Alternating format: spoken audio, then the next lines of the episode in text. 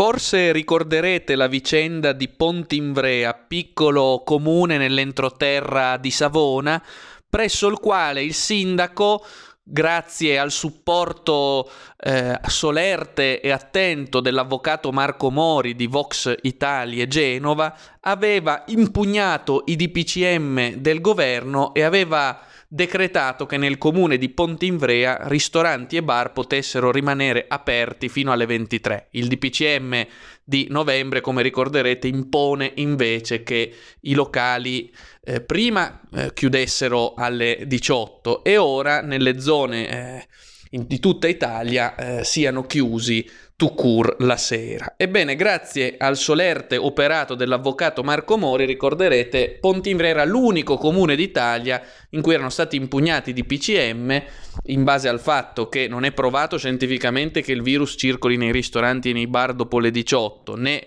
eh, del resto eh, era passata inosservata eh, la cosa, per cui a Frosinone c'era stata una sentenza che aveva messo in discussione i DPCM in precedenza. Ebbene, cosa è capitato? Leggiamo su IVG TG.it Ordinanza anti-DPCM a Pontinvrea, inchiesta della Procura.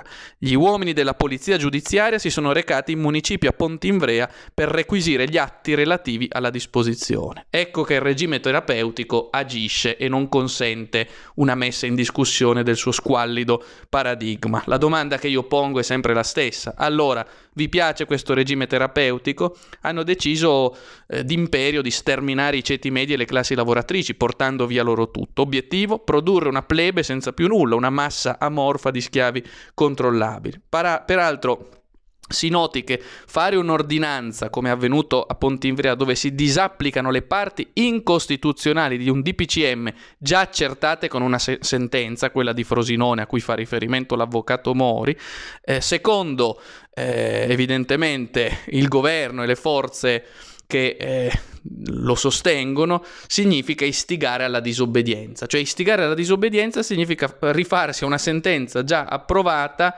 eh, per contestare l'ordine costituito. Siamo veramente ormai in quello che io chiamo il regime terapeutico.